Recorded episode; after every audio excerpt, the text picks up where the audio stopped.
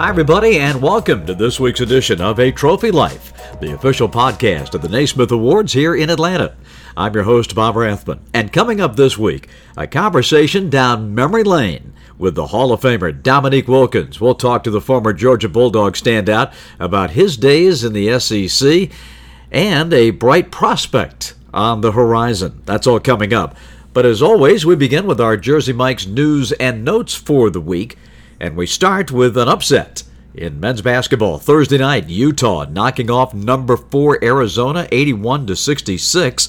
It marked the first top 5 win for Utah since December the 30th of 2000 when they took down number 1 Alabama. Our congratulations go out to Antoine Davis of Detroit Mercy. He set the Horizon League all-time scoring record. He is now number 13 on the all-time NCAA points list with 2009-19. He's 748 away from number 1, which is held by Pete Maravich. Now, we'll be keeping track of this on the Naismith Watch all season long. This guy has got a shot. If he has a banner campaign and Mercy plays a ton of games, he's got a chance to overpass Pete for the number one spot. So we'll keep a close eye on that. And our congratulations go out to the Houston Cougars, number one in the country. For the first time since 1983, they take on St. Mary's on Saturday night. In women's basketball, Thursday night, number 12, NC State going into Carver Hawkeye Arena and defeating number 10, Iowa, 94 81, despite 45 from Caitlin Clark. That's the most points scored by a women's player in Division One so far this season.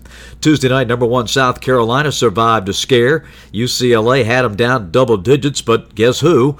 Our Jersey Mike's Women's Naismith National Player of the Year from last year, Aliyah Boston, to the rescue with 18 points, 10 boards, and 4 block shots.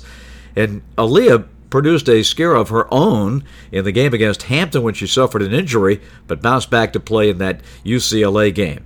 Coming up, it will be Memphis on Saturday for South Carolina. And the women's Jimmy V gets underway on Sunday with a great doubleheader. Number 9 Virginia Tech takes on Tennessee, and number 3 UConn goes up against number 7 Notre Dame. When we come back, a conversation with the human highlight film, Dominique Wilkins. But first, this from Jersey Mike's. Did you know at Jersey Mike's, when you get a sub Mike's Way, you're getting all the authentic toppings onions, lettuce, tomatoes, oregano, and the juice. And did you know I, Danny DeVito, am a world class opera singer? While the first statement about Mike's Way at Jersey Mike's is true, we cannot confirm that Danny is actually singing Figaro, Figaro, Figaro. Oh, yeah? Figaro, Figaro, Figaro, Figaro. Oops. Our sneaking suspicion that Danny was not singing opera but in fact playing a record has been confirmed. Knew it. Ask for your sub Mike's Way. Jersey Mike's. A sub above. What a treat to have a Hall of Famer join us on the podcast this week. It's none other than my good friend and my broadcast colleague, someone who I just adore. It's Dominique Wilkins. Nick, how are you? I'm good, man. It's always good to talk about the good old days. Yeah, and your good old days were just down the road in Athens, Georgia. Yeah, you know what? Georgia uh, will always have a place in my heart because it was the first place that I've ever been in my life that accepted me, and I actually felt at home. That was the first place I ever called home. You grew up in eastern North Carolina at a time when NC State was rocking and rolling.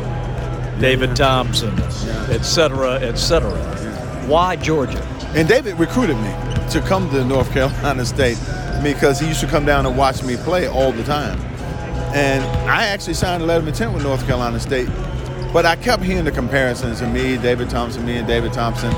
And myself and four other, five other high school All-Americans got together and we all decided to go to Georgia.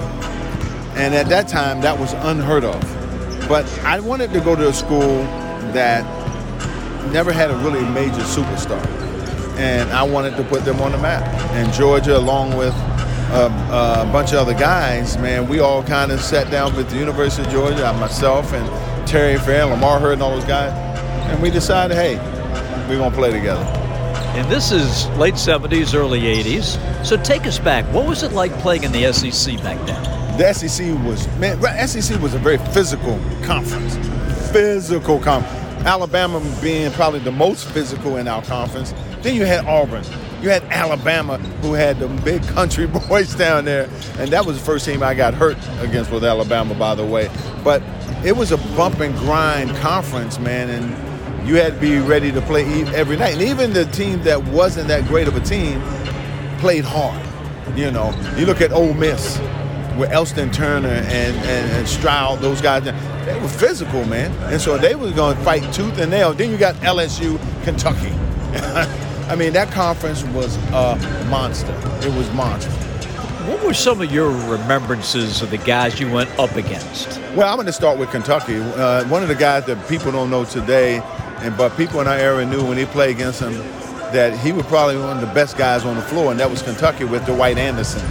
Oh, man, he was he was a joy to watch and play against. So you got to with him and Sam Bowie and Dirk Minniefield, all those guys. Then you go to LSU when you got DeWayne Scales and uh, Greg Cook and all Ethan Martin, all those. Every one of those teams had two, three, four guys who could play professional basketball, and so it, it just was a tough time, and you couldn't take games off. How about Auburn when you got a young Charles Barkley and come into Auburn and Poindexter and all these guys, man, it was. I could go on and on and on on how good that conference was. What's different, it strikes me t- today than when you played, is that guys now think if they've got a modicum of talent, they think, well, I'm going to play one year and go to the NBA. That thought never went through your mind. Oh man, um, I never thought about leaving college my first year. I mean, I could have. Actually, I would have been the number one pick to Detroit if I would have left early. But I decided to say Isiah Thomas came out and ended up being the number one pick to Detroit. But it was that's not something we did because the NBA was a league of grown men. You know, there were no boys in that league then. I mean, I came out of high school. We was voted not too long ago the greatest high school senior class ever in '79. Not one guy went to pros out of high school. Not one. I mean, we and we had five or six or eight Hall of Famers in that class. Refresh our memory. The class of '79. Well, the class of '79. Just just to start from the top, guys.